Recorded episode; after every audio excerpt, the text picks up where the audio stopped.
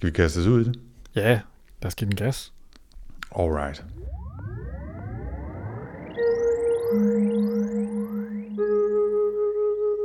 Velkommen til Sci-Fi Snak Med science fiction. og med snak Med Jens Jarl Poder. og Anders Høgh Nissen. Velkommen til. You're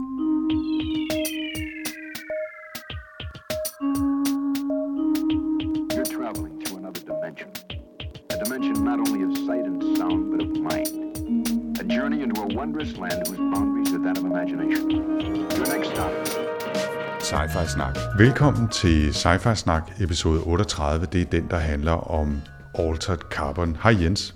Hej Anders, og velkommen til. Ja, selv tak, og i lige måde skulle jeg sige, hvordan går det?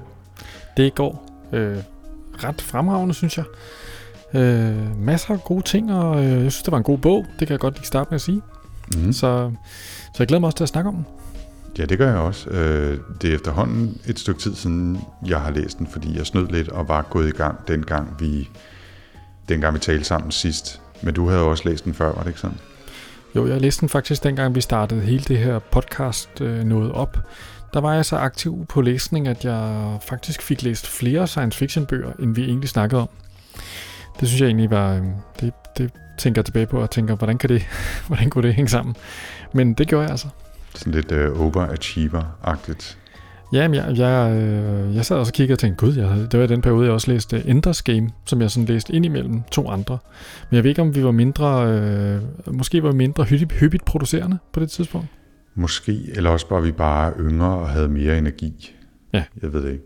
Men, øh, men før vi kaster os ud i Altered Carbon, så øh, lad os lige traditionen tro snakke lidt om, hvad vi ellers har lavet siden sidst i det her øh, felt. Hvad har, har du læst eller set noget, eller, eller hørt noget, som vi skal nævne?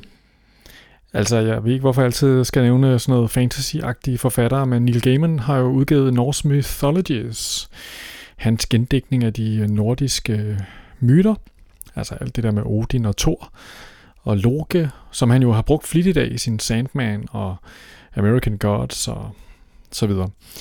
Øhm, og det, øh, nu har han simpelthen sat sig ned og skrevet de der klassiske myter, som man kender fra Peter Massens tegneserie herhjemmefra. Og det er faktisk, øh, det er faktisk rigtig udmærket. Det var en cool lille 270 siders bog, øh, og lydbogen, der læser han jo selv højt. Han er en ret god fortæller. Øh, kan lave sjove stemmer og alt muligt, så det var sgu meget cool. Det kan, det kan jeg varmt anbefale. Er det sådan i øh, romanformat? Jamen, det er jo sådan en øh, samling af korte fortællinger, ikke? Så øh, den er ligesom delt op i nogle enkelte kapitler. Øh, historien om den gang, at øh, øh, Loke, han øh, snød, hvad hedder det, Idun til at give sine øh, guldæbler væk, og historien om den gang Thor, han tog til udgårdsloke og løb om, eller spiste om kap, og de der ting. Altså alle de der klassiske fortællinger, som man jo egentlig på en eller anden måde alt har fået fortalt, dem tager han sådan i en rækkefølge, og så slutter den af med Ragnarok. Sådan, som man jo Ja, skal. ret cool. Mm. Det er ret cool. Mm. Jeg synes faktisk, det var, det, det var rigtig fedt. Apropos Gaiman, så øh, en af de podcasts, som jeg tror, vi begge to i hvert fald har været lidt inspireret af, da vi kastede ud i at lave sci-fi snak, nemlig The Incomparable. Mm. De havde jo for nylig en episode, hvor de gennemgik American Gods. Ja, og Nancy Boys. Ikke, at- Har de også været igennem den? Ja, de snakker lidt om den i samme afsnit. Nå, okay. Ja, fordi jeg, jeg købte faktisk, jeg tror den var på udsalg eller et eller andet American God som, øh, som e-bog for ikke så mange måneder siden, og der købte jeg den for at læse den igen. Og, øh, og så så jeg lige, at, øh, at Incomparable havde lavet en episode om, så tænkte jeg, "Ah, okay, nu bliver jeg nødt til at læse den igen, men det er jo også lidt af en mobbedreng, så, så den ved jeg ikke lige, hvornår jeg egentlig skal klemme ind mellem øh, sci-fi snakbøger, og det jeg også lige skal læse ved siden af og sådan noget. Men øh, nu går jeg og gemmer lidt på den der podcast episode for, til jeg har fået, fået genlæst bogen. Må vi se, mm. Hvornår, om det bliver i sommerferien eller hvad. Men altså, du har jo tid til at læse faglitteratur og alt muligt. Jeg har læst en super, super spændende bog, der hedder Homo Deus, A Brief History of Tomorrow, af en forfatter, der hedder Yuval Noah Harari, øh, som også har skrevet en bog om sådan homo, homo sapiens historie fra, fra dengang vi øh, levede på, øh, på savannen i Afrika, og så helt op til i dag. Og, og den her gang, der prøver han så at, at gætte på lidt, hvad der vil ske de næste 50-100 år med, med menneskeheden. og det, er, det handler om kunstig intelligens og bevidsthedsforskning og øh, store samfundstendenser og liberalisme og øh, tusind andre ting, og det er virkelig, virkelig spændende. Den er enormt velskrevet, meget, meget lige til at læse med masser af gode historier, men samtidig et, øh, et kolossalt fagligt øh, fundament. Så, så den, den får altså min fulde anbefaling herfra, hvis man gerne sådan vil have løftet låget lidt og, og få en fornemmelse af, hvor, i, hvor menneskeheden og, og, og det globale samfund er på vej hen. Så, så det er en fagbog, men, øh, men klart i tråd med, med det, vi ellers øh, kaster os ud i at tale om her på, på Sci-Fi Snak. Så den, øh, den, kan jeg altså, den kan jeg varmt anbefale, hvis man har lyst til okay. det faglige litteratur. Ja. Det lyder spændende. Mm. Og ellers så er det jo, når det gælder sci-fi, så er det jo mest noget med at have set ting på Netflix, må jeg indrømme. Øhm, jeg har kastet mig ud i at prøve at se en serie, der hedder 3%, som er noget så eksotisk som brasiliansk postapokalyptisk sci-fi. Og øh, jeg kom et, et, et afsnit ind i den, og var ikke sådan rigtig hypermotiveret til at hoppe videre. Jeg synes egentlig, det var meget sjovt at se noget, der var et alternativ til så meget amerikansk sci-fi, som man ser. Men, øh, men det var som om, at der alligevel var en kulturel forskel, som var lidt svær at overkomme på en eller anden måde. Altså hele, hele deres måde at, at interagere på, øh, i, altså øh, karaktererne imellem og sådan noget, var sådan lidt svært at forholde sig til. Og så, så smagte den måske også en lille smule af, at de ikke havde haft helt så kæmpestort budget til kulisser og kostymer, som de måske gerne ville have haft. Ikke? Okay. Men, øh, men altså, det, det, var, det var sjovt nok at prøve at se noget andet, og jeg kunne også godt forestille mig, at jeg, at jeg lige prøver at tage et afsnit mere for at se, om den, den opper sig. Det tit så er første afsnit jo sådan en lille smule shaky i nogle af de der serier, fordi de lige skal finde sig selv, ikke? Jo, ja.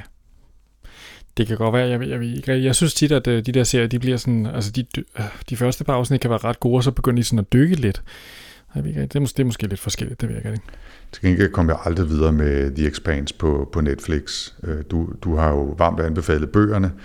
Øh, jeg har hørt sådan lidt blandet om serien, og har været øh, i gang med at tage tilløb til den et par gange, men aldrig rigtig kommet mere end øh, sådan tre kvart ind i afsnit to, eller sådan et eller andet, før jeg blev for irriteret på den. Men, men Malte, Ja, som, som også er aktiv, Malte. ja, Malte, som er aktiv øh, på, på, på vores Goodreads-gruppe, han, han advokerede altså for at give den en chance mere, men jeg, jeg, jeg kommer altså ikke videre med den. Det tror jeg simpelthen ikke. Så, så undskyld, Malte. Jeg er ked af Nej. det, men det bliver ikke til noget. Jeg, jeg, jeg tager bøgerne øh, i stedet for en anden god gang. Øh, andre, hvad hedder det, shoutouts øh, fra Goodreads-gruppen kan gå her til Mass og Jeppe. Mest Mass, der er aktiv på Goodreads-gruppen, men de har læst, de har en podcast, der hedder Læs den, udråbstegn. Øhm, og de har snakket om uh, Do Androids Dream About Electric Sheep, som jo også er sådan lidt halv uh, aktuel med Denis Villeneuves genindfilmning af Blade Runner. Ja, det er ikke en sequel? Jo, det er det måske. Jeg er mm, faktisk ikke det tror jeg faktisk, det er. Mm. Jeg har, jeg har efterhånden vendt mig til ikke at interessere mig for film, som er på vej op. Fordi jeg synes, det er federe at gå ind og se film, jeg ikke ved særlig meget om. Det kan jeg godt følge med i. Øhm, det der med, at man har set alle øh, easter eggsene allerede på forhånd og sådan noget, det, det, nej, det, er, altså, det er ikke sjovt. Det, det er, er ikke fedt, vel? Nej. Jeg, jeg så uh, traileren til den nye Blade Runner sequel, eller hvad det så er, og, og den giver jo nærmest ingenting væk. Det er kun stemning. Og, øh, og jeg synes sgu, det så ret godt ud. Øh, det, mm. kan så være farligt i sig selv, ikke? fordi så, så får man jo lige pludselig høje forventninger, så er det ikke sikkert, at de bliver indfriet, når man kommer så langt. Til gengæld så har jeg en ambition om at komme ind og se Logan på et eller andet tidspunkt. Den har, den har jeg hørt godt om, og, og han er jo, altså Wolverine er jo en af de sejeste karakterer overhovedet i X-Men-universet, hvis ikke i hele superhelte-universerne. øh, så, så den bliver jeg nødt til at gå ind og se. Ja, den kan jeg også varmt anbefale. Den er fantastisk god. Nå, du har, Men altså, du har jeg, var lidt, jeg var lidt nervøs for, om jeg kunne nævne den for dig her, om det var... Ja, du, må, du må gerne nævne den. Du må ikke, du må ikke spoile noget. Det lykkes mig at undgå spoiler, men, øh, men altså, hvis du bare siger, om den er værd at gå ind og se. Ja, det er den 100 procent. Okay. Jeg er faktisk i gang med at læse øh, tegneserierne. Øh, den er bygget på en uh, tegneserie, der hedder Old Man Logan, så uh, den er sgu ret cool. Okay. Mm. Nå, det, vil, det vil jeg glæde mig til så. Mm. Det vil jeg glæde mig til. Og ellers så lige apropos Goodreads, så, uh, så har vi fået et par andre uh, anbefalinger og, og input der. Uh, Troels anbefaler, eller uh, var det noget, man selv havde fået anbefalet, en bog, der hedder Spin af Robert Charles Wilson, som vandt en Hugo Award tilbage i 2006, som skulle være god. Jeg kender ikke rigtig til den, men uh, vi bliver da nødt til lige at undersøge den. Og, mm. øh, og så et øh, totalt, øh, hvad hedder sådan noget, øh, flashback er det vel nærmest. Vi har på et tidspunkt talt lidt om sci-fi, der foregik i København. Og øh, der skriver Morten, at øh, i Rejsen til Jordens Indre af Jules Verne, der, øh, der er jo faktisk en lille scene, som foregår i København hvor de øh, træner til at, at blive fri for deres højdeskræk ved at gå op i vor frelser kirke spir flere gange. Og som man skriver, så er det måske øh, ikke sådan rigtig science fiction, men altså Jules Verne er jo en af de store gamle øh, i den her genre alligevel. Ikke? Så, så det synes jeg er ret godt øh, spottet. Det havde jeg glemt alt om. Det er mange, mange, mange år siden, jeg har læst Rejsen til Jordens Indre, men det var altså en af mine yndlingsbøger, da jeg var dreng. Og det okay. var mange penge dengang, skulle jeg Ja, det, sige. det var dengang, man kunne købe rådspladsen for 50 øre. ja, og hvor fru Kirke fulgte gratis med. Mm. Ja. Nej, hvor Frelser yes. Kirke er det selvfølgelig. Ja. Nå. Skal vi, øh, skal vi til at snakke lidt om, øh, om dagens hovedret? Ja, det skal vi vel. Det er Altered Carbon, en øh, bog af Richard Morgan, som øh, jeg vist, vist nok sidste gang kom til at sige, var fra 2006. Jeg tror måske, det var fordi den Kindle-version, jeg havde købt, stod der 2006 i, men den er vist fra 2002. Uanset hvad, så er det, øh, det er jo sådan noget cyberpunk, science fiction i, i krimi noir-genren, kan man sige. Ja, altså den er jo ligesom, øh, vi har jo ligesom en klassisk øh, hardboiled hovedperson. Øh, og der er fyldt med farlige dames i også, ikke? Øh, og så er det så sat i en øh, cyberpunk-verden. Det, det er, så det er sådan en noir cyberpunk. Ja, det er jo også sådan en kriminalhistorie, kan man sige. Helt, helt sikkert. Altså, jeg, jeg synes ikke, der er nogen som helst tvivl om, at den, øh, den lægger sig meget op af, af hele noir-genren og, og Raymond Chandler og Philip Marlowe-detektiver og, som du siger, øh, øh, Dangerous Dames og den slags ting, ikke? Femme fatale typer, og så bliver der ellers bare skruet 125 procent op for alt fra virtual reality til hjerneimplants og øh, øh, ja, hele balladen. Altså, det, det vender vi tilbage til, men den får altså, den får for fulde gardiner her, ikke? Ja. Øh, men vi befinder os øh, ude i år 2500 et eller andet. Øh, det er et univers, hvor menneskeheden har koloniseret en række planeter ude i universet, og øh, jorden er nærmest blevet sådan en slags, øh, ja, sådan en slags øh, provins, øh, udkants, udkantsgalakse, ikke? Og øh, det er også et univers, hvor man kan øh, gemme hele sin bevidsthed på sådan en lille stack, sådan en lille implant, man har i nakken, så når skulle man gå hen og dø, jamen hvis øh, ellers den der stack er intakt, jamen så kan man sætte den i en anden krop, øh, som enten kan være et, et, et andet fysisk, øh, eller hvad sådan noget biologisk væsen, eller det kan være en kunstigt skabt, øh, øh, hvad hedder det, sådan simuleret sådan øh, menneskekrop. Hvad siger du? En synth? Ja, en synth, altså sådan en syntetisk øh, krop.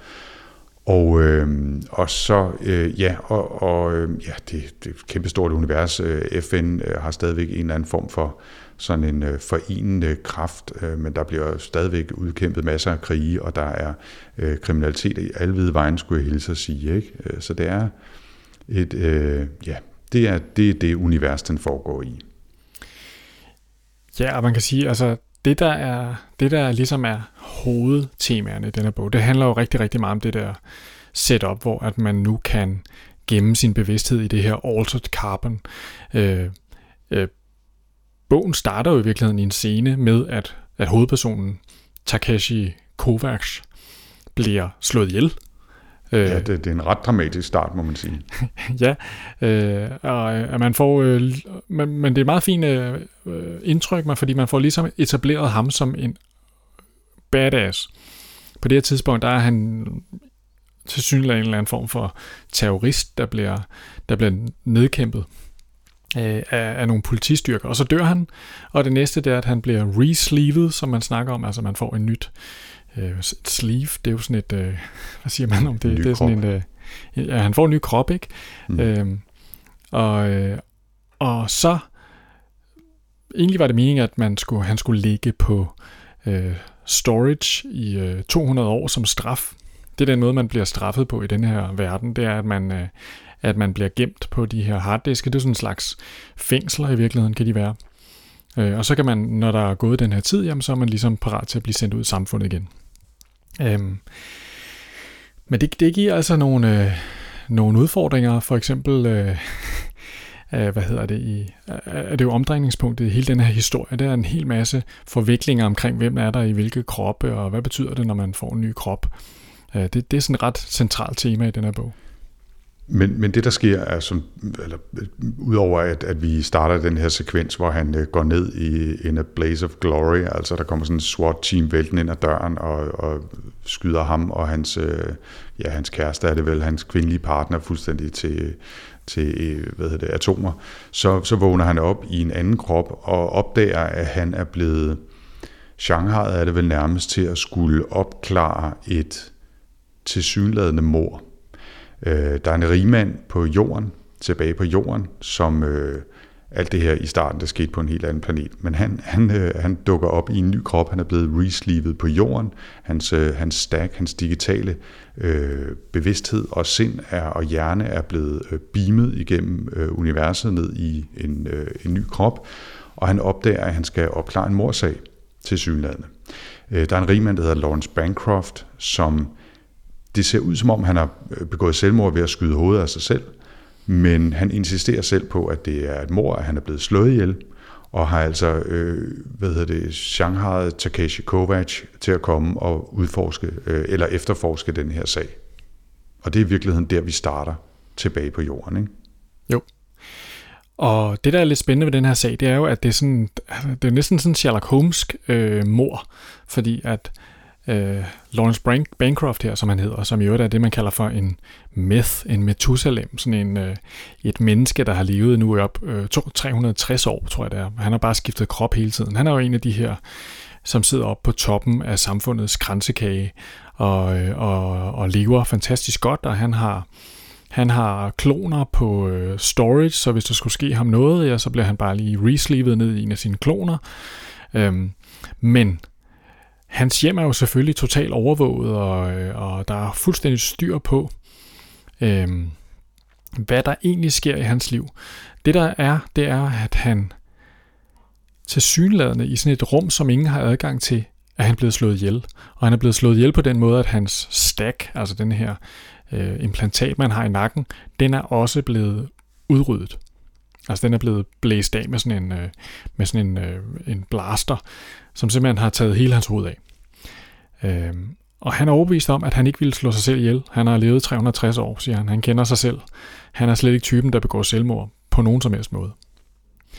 Så, så øh, hvad hedder det, Takeshi Kovacs, han skal altså prøve at, at finde ud af, hvad kan der være sket her.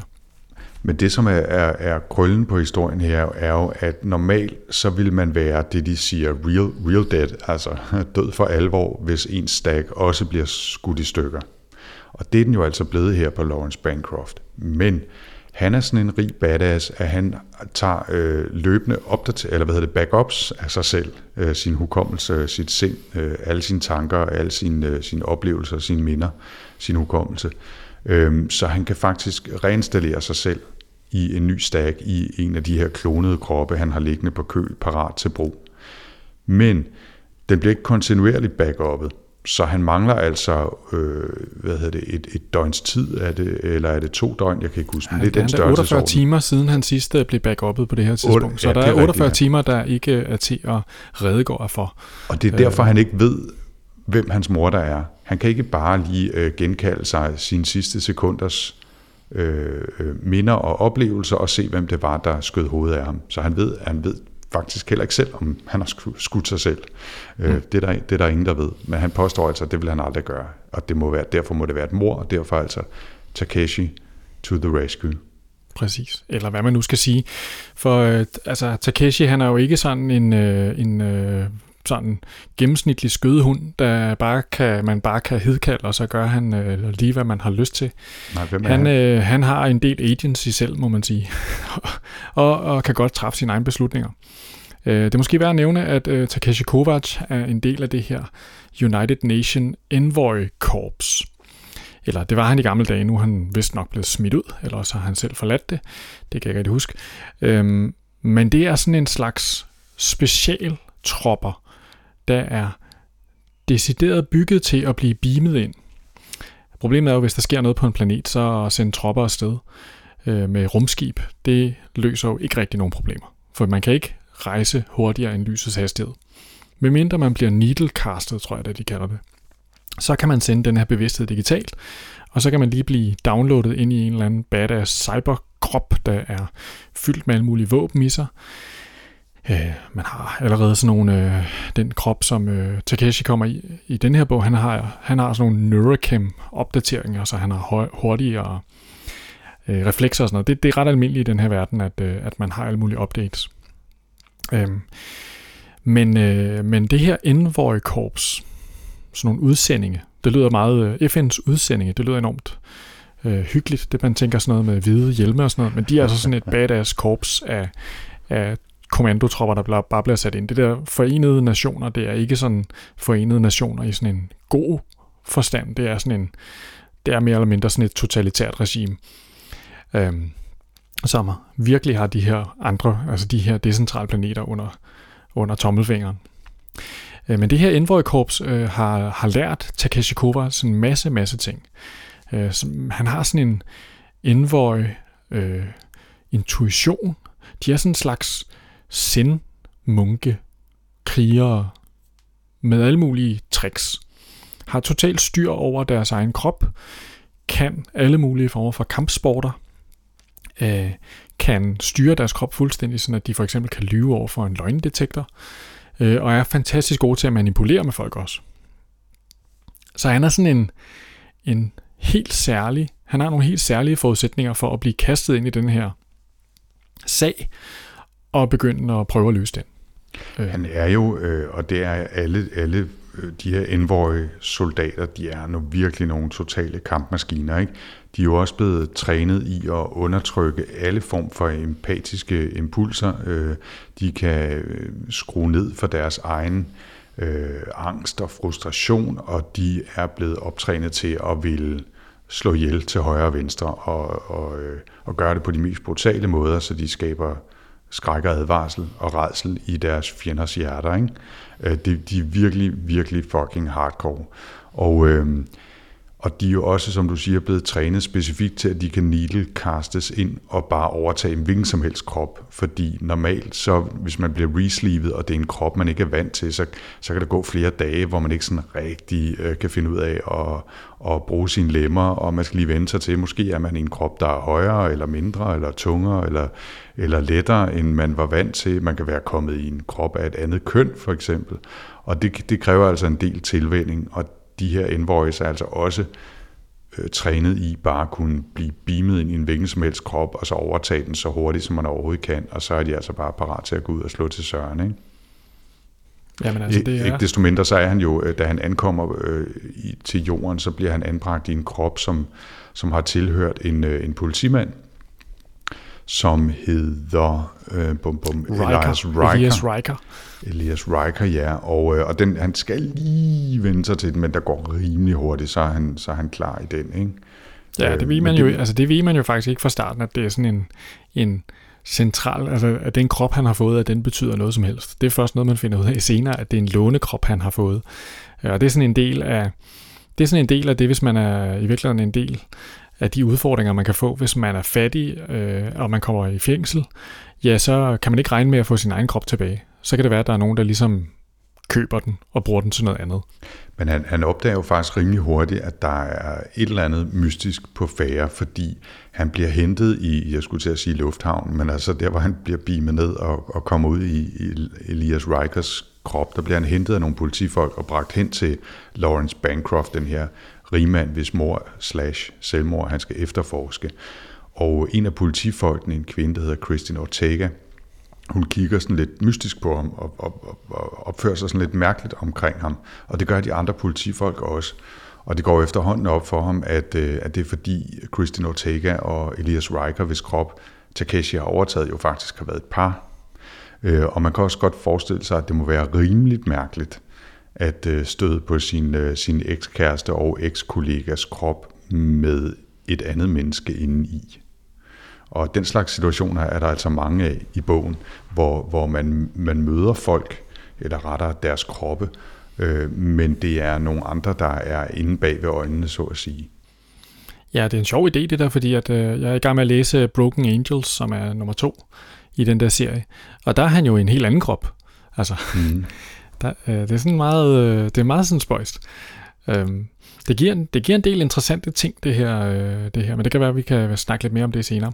Altså jeg tænker også, at det, det måske ikke er så oplagt, at vi skal sådan fortælle, altså fordi det er jo sådan et krimi, det er sådan en krimi, der på en eller anden måde lever rigtig meget af, at ligesom hvis du læser en, en Dashiell Hammett-roman eller en uh, Raymond Chandler-roman, man er ikke helt, altså det der med, hvem der er de gode og de onde, det er hele tiden lidt i flux.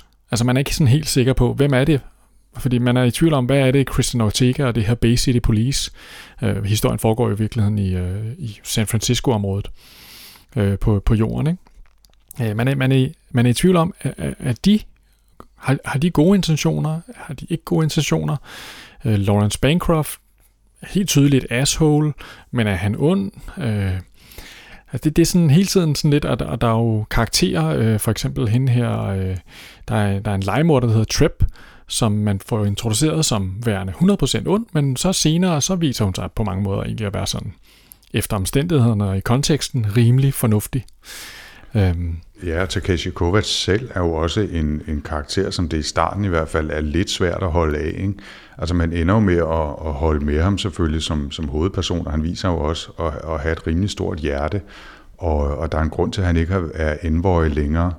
Men, men, men han er jo altså en, en trænet øh, legemorder i virkeligheden. Altså at kalde ham en soldat er jo næsten at glorificere det for meget. Ikke? Altså han er jo virkelig lært op til bare at være benhård, og han, han går altså også til den øh, en gang imellem i, i løbet af plottet her, ikke? når han kommer op mod nogle, nogle bad guys. Ikke? Altså han, han får også nogle rimelig hæftige slag. Øh, på et tidspunkt så, så øh, befinder han sig i sådan et, en slags virtual reality, hvor, hvor øh, et minut ude i den fysiske verden svarer til, jeg kan ikke huske, altså fire timer i VR eller et eller andet den stil. Og, der bliver, og, og, og, og inde i den her virtual reality, der kan man bare blive slået ihjel og blive genoplevet og blive slået ihjel og blive genoplevet i øvrigt. Men altså, der bliver han, der bliver han tortureret i, hvad der svarer til flere døgn, ikke? Øh, selvom det, der ikke går særlig lang tid ude i den fysiske verden. Og det bliver han altså også lige udsat for, ikke? Det, det, skulle, det skulle Philip Marlowe, altså det, det kom han alligevel aldrig igennem, virtual reality, mener jeg. Nej, Jamen, der er altså lige skruet altid, alting er lige skruet op til 11 øh, i den her, ikke? Også øh, hvis man, øh, det, det var et andet meget sjovt eksempel, det er, hvis der er sket noget med en, så kan man komme i psychosurgery, som er sådan en slags, nom, så bliver du lige uploadet, og så kigger vi lidt på, øh, så kigger vi lidt på at defragmentere harddisken, om man så må sige, og så, øh, så kan vi resleeve dig igen, og så har du det forhåbentlig bedre.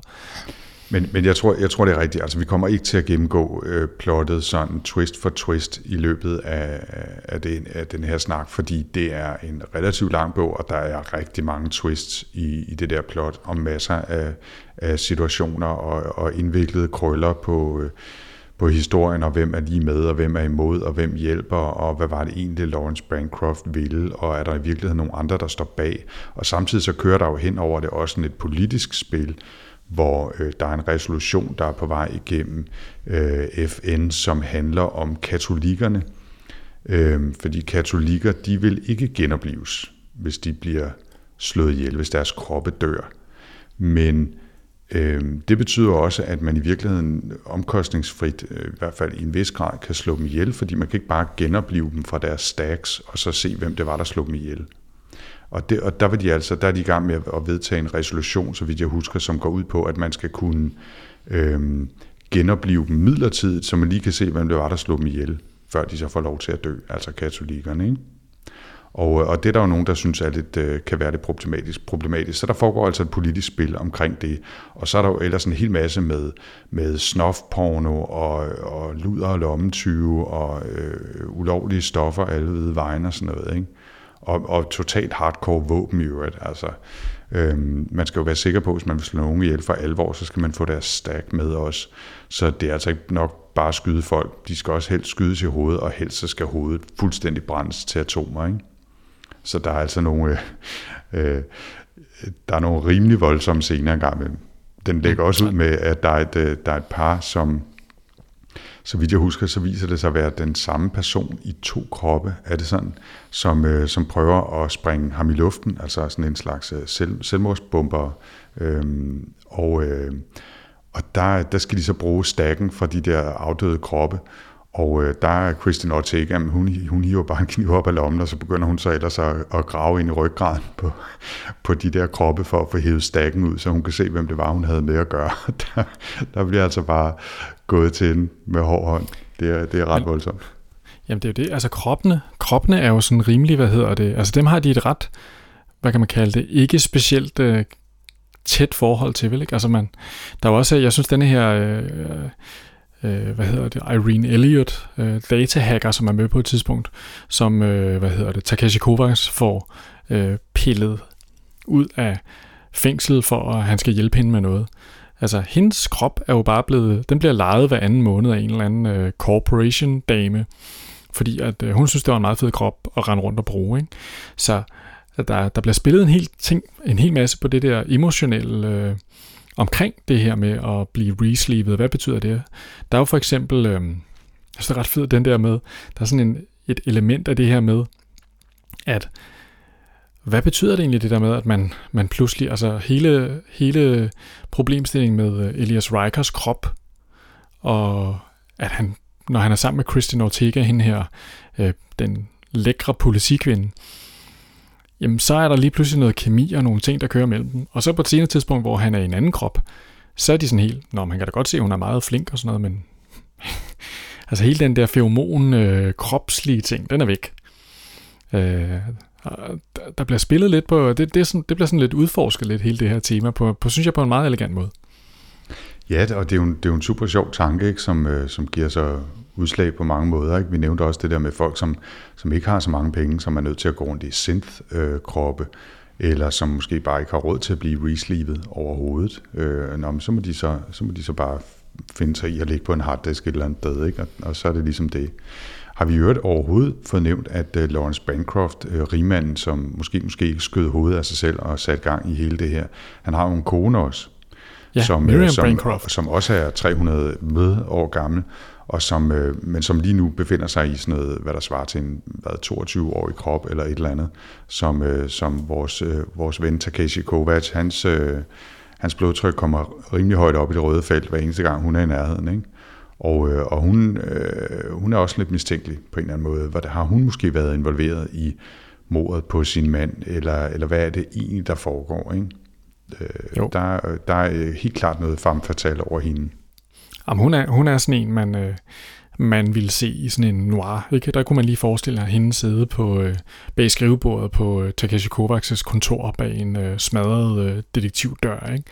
Hun, er, hun er tydeligvis den der for, øh, ja, farlige dame i, i bogen, ikke? eller en af, en af de farlige damer. Dem er der, den er der et par stykker af, må man sige. Ja, det må man sige. Men ellers så synes jeg, at en af mine øh, yndlingskarakterer, det er faktisk et øh, hotel. Ja, ja Hendrix. Et, et hotel, der hedder Hendrix, som selvfølgelig er opkaldt efter Jimi Hendrix, og øh, som er sådan et gammelt hotel, udstyret med kunstig intelligens. Så der er ikke nogen portier eller, eller, eller noget. Der er en kunstig intelligens installeret i hotellet, som via robotter og forskellige andre automatiserede maskiner sørger for at, øh, at tage sig af Takeshi Kovacs, da han tjekker ind der og fungerer som både som sådan en slags digital assistent og også lidt bodyguard, men nogle gange så er det sådan lidt svært at, at, at finde ud af, hvor meget den egentlig, hvor meget den her øh, kunstig intelligens i hotellet, Hendrix egentlig hjælper ham og så videre med det. Den er ret hyggelig på en eller anden måde. Altså, der er sådan noget old school kunstig intelligens, hvis man kan forestille sig. Og det, det er vist også fra år 2200 et eller andet, så det er flere hundrede år gammel kunstig intelligens hotel, han har tjekket ind på. Så den er også lidt antikveret en gang imellem. Men det er, det er, det er ret godt tænkt at, at have, have givet hotellet en karakter og så en rolle at spille i, øh, i plottet, synes jeg. Og ellers så kan man sige, at øh, noget af det, som, som vel egentlig er lidt spændende ved de her bøger, det er jo, at, at det er jo på en eller anden måde sådan lidt, det virker som om, han har sådan lidt et social kommentarprojekt med de her bøger.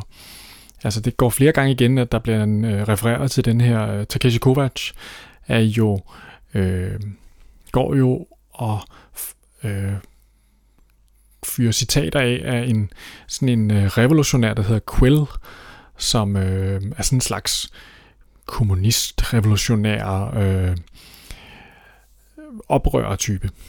Øh, og det er tydeligt, at han har sympatier for, det, for den lille mand, om man så må sige. Ikke? Øh, og det ser man jo også øh, i, i, i handlingen. Der er også, øh, han, han lytter gerne til sådan noget maoistisk natradio øh, med øh, sådan noget karaoke-musik. Øh, så det er sådan, øh, det hele det der. Men, men, men det bliver jo også sådan en social kommentar i virkeligheden, det her med, at på et tidspunkt snakker øh, han med Christian Ortega, og hun er jo en, en bitter, desillusioneret politikvinde. Hun tror jo på loven, men hun er samtidig godt klar over, at de her, der sidder på samfundets top, de er urørlige. Det er hun godt klar over. Øhm, og der kommer han, øh, der, der, der fortæller, der afslører Takeshi jo ligesom sit, øh, sit blik på tilværelsen, at øh, jamen altså de der, der er dem, der er nede på bunden, de er til for at blive udnyttet og øh, brugt i de her cyber-porno-hoteller og, og sådan set bare være slagtefoder for de her meth, de her metusalemer, der ligger oppe på toppen. Og øh, du er sat i verden til at sørge for, at der ligesom er noget orden, Christian Ortega, og jeg er min slags, vi er dem, der bliver hyret ind, hvis øh, at loven den skal brydes på en måde, som er til de her Methuselamers fordel, når de synes, at reglerne alligevel lige skal bøjes til deres egen fordel. Det er ligesom hans verdenssyn, ikke? Og det er jo sådan en, øh, det, det er sådan en kommentar, der er sådan ligesom gennemgående i, altså der er sådan en, en social bevidsthed i, i selve fortællingen, som jeg egentlig synes giver den sådan en, en fin patos på en eller anden måde, eller sådan en ligesom en, en underliggende tematik. Jeg synes, det er ret fint med de der, der er hele tiden sådan nogle små digtcitater af denne her revolutionære poet, Quill, som, som går igen i temaet. Mm. Ja, og så er det jo en, på mange måder en, en, en klassisk historie om en soldat, som har været utrolig meget igennem og har været en total dræbermaskine, men som har opdaget sin samvittighed, eller genopdaget sin samvittighed, og, og nu går til kamp imod det regime, der tvang ham til at slå ihjel øh, på en eller anden måde. Ikke? Altså, det er jo også en, en historie, man har set og hørt før, men, men den bliver kombineret med cyberpunk-universet på en virkelig, virkelig fin måde her, synes jeg. Øhm, og, og, og, og, og den får et kæmpe twist, fordi han i kraft af alle de her teknologier, de har til rådighed, er en, en ultimativ dræbermaskine, ikke? Og, og så øh, bliver han ovenikøbet tweaked i løbet af plottet, dels ved at være inde i forskellige kroppe, men jo også ved at tage forskellige stoffer, som gør, at han øh, kan blive fuldstændig rolig, ikke? og sænke sin kropstemperatur og undgå forskellige detektorer og sådan noget, og slet ikke reagere følelsesmæssigt, selvom han bliver fornærmet og ophidset og udfordret og, og, øh, og drillet på, på tusind virkelig irriterende måder, så er han kølig som en agurk. Ikke? Øhm, og, og det, nå, jeg ved ikke, hvor jeg vil hen med det, andet end at sige, at, at, at det der, den, den plottråd i det er også super interessant, ikke? at han tænker tilbage på nogle af de massakre, han har været med i, men også har været udsat for, og der er en af hans øh, gamle bondkammerater fra korpset, som som han nærmest har sådan nogle samtaler med inde i sit eget hoved, øh, selvom øh, den her fyr, som jeg lige nu har glemt, hvad hedder, øh, har fået Jimmy skudt, Soto? Ja, har fået skudt halvdelen af hovedet af, ikke? Og, og i en eller anden massakre, de var udsat for, og, og, og det, er, det er ret øh, det er rørende på en eller anden måde. Altså, det, det virker overbevis, han virker overbevisende som karakter, også med det der følelsesmæssige aspekt, synes jeg. Der er jo sådan et element af posttraumatisk stress i ham, ikke? Oh, det må man sige. Det her med, han tænker tilbage på Jimmy DeSoto, som er en af hans, øh, hans øh, hvad hedder det, krigskammerater, som, som jo blev udsat for et øh, sådan et viral strike med den her særlige rolling virus, eller hvad den hedder, som jo også spiller en rolle i bogen. Så i, i den her verden, der kan man altså få en virus i hovedet, altså sådan en computervirus, som så bare går ind. Den kan både gå ind i computer, men den kan også gå ind i mennesker. Og det var altså det, der skete med Jimmy DeSoto, så han kan huske, han kan jo erindre, hvordan Jimmy DeSoto krassede øjnene ud på sig selv og var helt ud af den og, og langsomt bare desintegreret. Det er rigtigt, ja. Han, han, det... øh, han øh, hævde øjnene ud på sig selv, fordi han, han blev angrebet af den der virus. Det er rigtigt, det havde jeg glemt. Ja, og altså det, det har han det lidt svært med. Ja. Øh, men ellers er der altså, øh, plottet er, er svært at finde rundt i, men der er masser af super fede scener i den her bog. Altså sådan, øh, øh, hvad hedder det, situationer, han, han ryger ind i, som bare er virkelig godt skrevet og virkelig øh, spændende. Altså, der er en sekvens, hvor han går ind på, øh, på sådan et horehus for at og, og rydder op, ikke? og der er også en sekvens, hvor han ryger ud i sådan et, øh, sådan bloodsport-agtigt øh, sted, hvor, hvor der bliver kæmpet til døden øh, for et publikum, som, som betaler særligt for at se folk, der sådan rent faktisk dør, i stedet for bare sådan at fake dø, fordi de kan blive genoplevet i et andet slive, ikke? Og, øh, altså, øh, og så hele den sidste scene, hvor han, og jeg skal nok være, være med at afsløre den, men altså, hvor han øh, begiver sig ind i løvens hule, kan jeg godt sige. Ikke? Det er altså også... Øh, den er, den er super fed, synes jeg. Den er, den er virkelig spændende skrevet, øh, synes jeg. Han er jo virkelig, virkelig god, synes jeg, til at skrive øh, sådan noget actionscener. Ja, det synes jeg øh. faktisk, og det er ikke altid, det kan lade sig gøre på bøger at skrive actionscener, hvor man har en fornemmelse af, hvad der foregår. Nej. Altså man mister meget hurtigt overblikket over, hvem er egentlig hvor, og hvilken retning skyder de, og så videre. Men der synes jeg faktisk, han er ret god til sådan at, at anbringe læseren i hovedet på, på Takeshi, så man hele tiden følger med rundt og ser, hvor man er, og, og hvem der man er oppe imod, og, og hvad de har med sig, og hvad man kan slås med, og hvilke våben der er i spil, og så videre. Ja, men også bare altså, at gøre det medrivende. Ikke? Altså den første scene her, hvor han, hvor Takeshi øh, bliver øh, slået ihjel første gang, ikke? Altså det, det, er jo, det er jo sådan en kompakt lille øh, militær operation, man får, man får genfortalt fra hans øh, perspektiv. Ikke? Det er jo, den, og den er virkelig sådan, man starter virkelig, øh, man starter virkelig fra 0 til 100 første gear. Ikke? Ja, den, den, øh, og jeg var med også fra, fra første side. Altså, hmm. der var slet ikke den der, øh, nu skal vi lige igennem 150 siders worldbuilding, før vi overhovedet begynder at tale om at introducere et plot. Altså, vi bliver kastet ud i det, og selvfølgelig er der meget, man skal lære efterhånden øh, med, hvordan den her verden hænger sammen, og alt det politiske spil og sådan noget. Men jeg synes, man er super hurtigt medrevet, og får nok at vide om den her verden til, at man forstår de grundlæggende principper, og så, kan, så kommer resten på efterhånden. Ikke? Det synes jeg faktisk også, han gør ret godt. Ja, han, han kan lidt af det samme, som William Gibson også kan. Ikke? Altså, han kan bare blive ved med at finde fede øh, idéer og fede scener og fede karakterer øh, frem af øh, inderlommen. Altså, hele tiden. Altså, der, der er næsten ikke nogen kedelige karakterer i den her bog, synes jeg. Det, det synes jeg heller ikke, der er.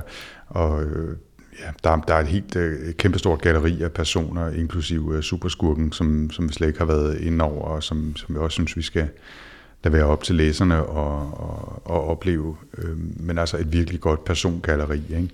Og så mm. bare alle de her fantastiske teknologier. Ikke? Altså det går fra fra interstellare rumrejser over de her sleeves med, med backup stacks og til kunstig intelligens hoteller og virtuelle verdener og øh, nervestimulanser og stoffer i, i hovedet, som kan påvirke ens krop og den måde, man tænker på. Og, øh, altså, jeg så, øh, kan du huske, vi, øh, vi læste en bog af Charlie Jane Anders på et tidspunkt, som sådan lidt, var sådan lidt øh, magisk øh, sci-fi fantasy. Øh, ja, all the, all the Birds in the Sky. Lige præcis. Hun har skrevet en anmeldelse af den her bog også på et tidspunkt, som, som jeg faldt over, som, som faktisk var ret fin. Hun var også super glad øh, for bogen i øvrigt. Men der, der skriver hun, at man har sådan lidt fordemmelse af, at Richard Morgan her, der, der har skrevet bogen, ikke var helt sikker på, om han nu nogensinde ville kunne få lov til at skrive en bog mere. Så han har bare smidt alt i den, hvad han overhovedet havde af idéer øh, til teknologier, personer og handlinger og plots, øh, plotpunkter og, og scener og så videre. Og det er lidt den fornemmelse, man har. Ikke? Jeg synes ikke, det bliver rodet, jeg synes ikke, det bliver uoverskueligt, men den får godt nok, altså, han, han har tømt hele spanden ned i, det er helt sikkert. Ja, han har ikke siddet fedtet med det. Nej, det synes jeg ikke. Men altså, det fremgår lidt, øh, Jens, synes jeg, at, øh, at vi begge to er ganske glade for den her bog. Ja, altså hvis vi skal ind i noget vurdering, hvis det er det, vi uh, line op til. Ja, det synes jeg lidt. Altså, øh, det synes jeg lidt. Og, og jeg vil da gerne øh, lægge, lægge ud, at, øh, at jeg har givet den fire stjerner, og det er fire meget store stjerner. Øh, jeg, altså, man kunne måske godt have givet den fem. Det synes jeg faktisk. Altså, den, øh, jeg, har, jeg har virkelig lyst til at kaste mig ud og læse de to næste. Det synes jeg lige, du sagde også før, at øh, du faktisk allerede er i gang med. Ja, jeg er i gang med den. Mm. Hvad, hvad har du givet den? Jamen, øh, jeg, har, jeg læste den jo første gang for, for nogle år siden, ikke? Øh, og der gav jeg den fire stjerner. Og så øh, var genlæsningens glæde så stor. Og det kan jeg enormt godt lide, når jeg genlæser en bog, og jeg stadigvæk synes, den er fed. Jeg simpelthen, øh, jeg gav den sidste, den sidste skub op ad trappen og gav den fem stjerner. Jeg synes, øh, altså der, der var små ting, som jeg var utilfreds med. For eksempel, øh, da superskurken eller hoved modstanderen bliver introduceret i bogen. Det synes jeg sker vel sent. Øh, der har godt nok været lidt referencer til vedkommende tidligere, men det er sådan en, hvor jeg tænker, okay, vi er langt ind i bogen, før den her meget vigtige karakter bliver introduceret for mig. Øhm, så, men altså, det er virkelig små ting. Jeg synes, at, øh, jeg synes, at øh, han får, formår virkelig at få skabt en, en fed, medrivende historie, som jeg, som jeg bare virkelig nødt at læse. Øh, han formår at gøre det her setup, hvor de skal leve med at blive pillet ind og ud af kroppe, øh, og hvad sker der, hvis ens originale krop forsvinder, og sådan Altså, det, han forstår virkelig at give den her teknologiske ting, det forstår han ligesom at gøre til en emotionelt vedkommende ting, og det kan jeg enormt godt lide. Mm.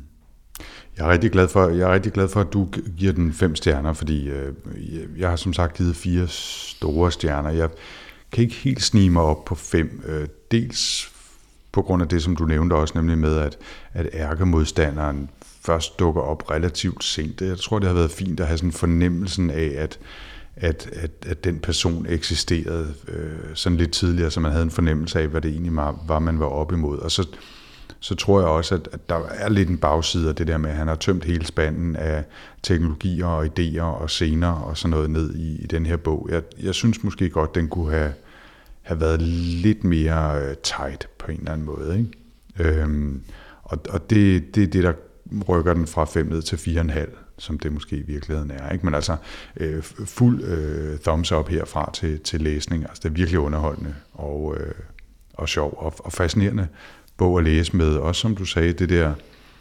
samfundsmæssige eller samfundskritiske indspark, og så, øh, og så en masse, altså i virkeligheden ret følsom udforskning af, af fortrydelse og samvittighed og spørgsmålet om, hvad, hvad, hvad det at være i en anden krop egentlig gør ved, vil gøre ved os som, som mennesker og så videre. Det synes jeg faktisk er, er rigtig fint skrevet ind i, i, i det, der basalt set jo er en, er en krimi. Ikke? Jo. Fedt. Ja. Fuld, øh, fuld øh, anbefaling herfra. Ikke? Ja, 100 procent. Mm. Men øh, Jens, Dr. Puder, det er jo dig, der skal vælge så bogen til næste gang. Ja, og jeg har været, øh, jeg har faktisk tænkt mig, jeg sad og kiggede over min liste øh, sidste gang, der gik jeg og der var jeg ude og søge rundt og lede efter at sige, hvad var de nye fede bøger. Nu går vi altså old school igen. Vi er tilbage i 1953, og øhm, der er simpelthen øh, tale om den første bog, der nogensinde fik en Hugo Award for sci-fi. Jeg har været, øh, jeg har været i vores øh, Goodreads-gruppe og se, hvad vi egentlig har blevet, øh, om, om der var noget bagkatalogs anbefalelser, vi måske øh, trængte til at samle lidt op på. Og det synes jeg egentlig, der var. Øh, Mads øh, har faktisk anbefalet den her bog hele to gange, så jeg tænkte jeg, okay, nu, nu tager vi den. Nu må det være. Ja, vi skal læse The Demolished Man, hedder den, øh, fra 1953 af Alfred Bester. Okay, den, ja. den har jeg aldrig læst. Jeg vil faktisk Nej. gå så langsomt til at sige, jeg kan ikke huske, at jeg har hørt om den, udover at øh, det ringer en lille klokke, at Mads har været der i Goodreads-gruppen. Nej, altså jeg er egentlig også, øh, jeg kendte egentlig bedre den, der hedder The Stars My Destination, mm. som jeg også har haft kig på, at vi skulle læse. Men uh, nu bliver det altså den her, uh, The Demolished Man, uh, som er hans første roman, uh, og jo nok uh, sådan, en, uh, sådan en bog, der er lidt lige så meget af det der 50'er sci-fi, uh, startede som sådan en uh, følgetong. Så det, det er lidt spændt på, hvad, hvordan det er. Men uh, med to anbefalinger, fra Mads, så tænker jeg, så må, vi, øh, så må vi kigge på den. det kunne være, den var god. Han, han kunne lide den så meget, så han anbefalede den to gange. Ja, det må Men øh, den glæder jeg mig rigtig meget til at læse. Det er jo, øh, er det ikke et stykke tid siden, vi har læst noget, noget rigtig gammelt, synes jeg? Jo, hvad er det sidste, vi læste? Var det, øh, hvad hedder den, den der, øh, med ham der... Mars, Marsmand, eller hvad? Var det den ja, sidste? der var lige den. Ja, det, det, var, det var den sidste gamle. Ja, det tror jeg. Så, blev vi vel, så var vi vel sådan lidt ambivalent omkring den. Jeg kunne egentlig meget godt lide den, men jeg kunne måske også godt sådan i, i, i, i bagspejlet måske synes den var, ja. Ja, det behøver vi ikke vende tilbage til. Den episode kan man gå ind og finde på sci hvor alle vores andre episoder jo også ligger. Yes, og, og ellers så er man velkommen til at møde os på Goodreads på sci hvor vi jo, som I nok kan høre, tager imod anbefalinger om at læse ting. Ja, yeah. og øh, med det er der vel ikke så meget andet tilbage at sige, end at øh, jeg glæder mig til at læse en, øh, en god gammel klassiker, og så snakkes vi videre om en måneds tid igen. Ja, simpelthen. Kan du have det rigtig godt, Anders? Det er lige måde, Jens. Ha' det. Ses du. Hej.